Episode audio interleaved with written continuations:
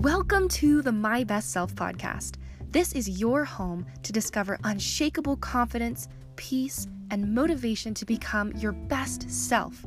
I'm your friend and host, Natalie Champlin. Now, let's make it a great day.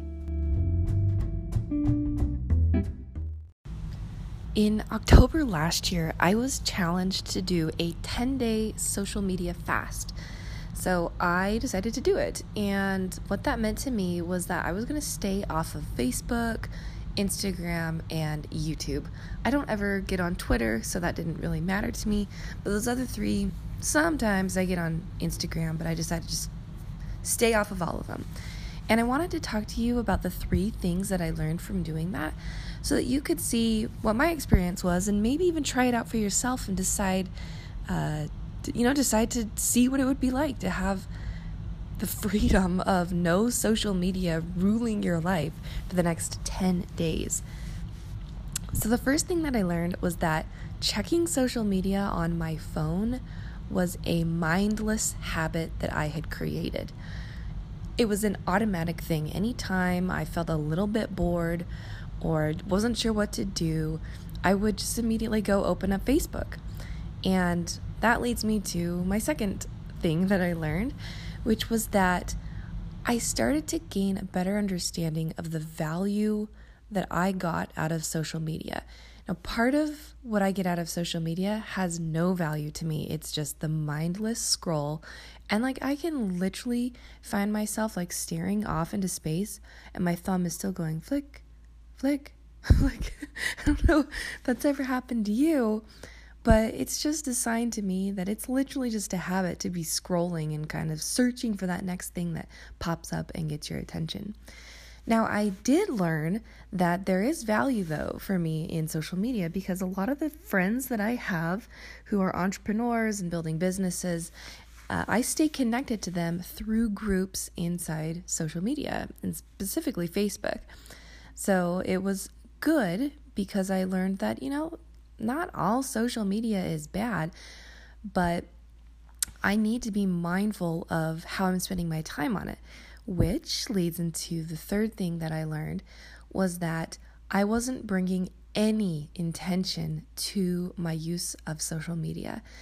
And since I realized that there was some value I was getting out of it, I wanted to make sure that the times that I was on social media had a specific purpose and it was moving my life forward. It was helping me obtain my goals, it was helping me stay connected with the people that I love and uh, building relationships with people.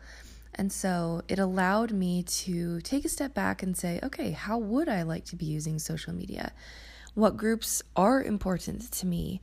And, you know, how much time do I want to be spending on, you know, getting on responding to private messages, getting into groups and sharing or responding to people and answering their questions, trying to be a helpful person.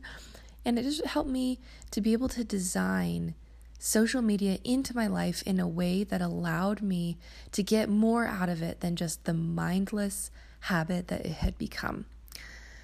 So, I would tell you uh, if you're thinking about doing a challenge like this, then definitely, definitely do it. And you don't have to do 10 days. You could start with one day and just see how maybe you are actually being wounded in a, a, a way you don't really understand by the messages that you come across, by the amount of time that you spend on it by the fact that it's it's a habit it's a automatic thing in your life. And do you really want to have something automatic that you don't really feel in control of? Or would you rather take more control over the way you use social media? And you know if you think about it like food you're you're putting it into your body like you're putting social media and whatever is on there into your mind and you're consuming that and I don't necessarily think that's bad, but I think that if you're mindless about it, that's not really very good. So, hopefully, this podcast is an opportunity for you to reset, make a blank slate, and push everything aside and decide how you'd like to add back in social media to your life. Thank you for tuning in to the My Best Self podcast. If this inspired you or helped you in some way, it would mean the world to me for you to do three things. Number one, subscribe to the podcast. Number two is rate and leave a five star review on iTunes. And if you do number two, the number three is to screenshot your review and post it on your Instagram stories and then tag me at Natalie Champlin.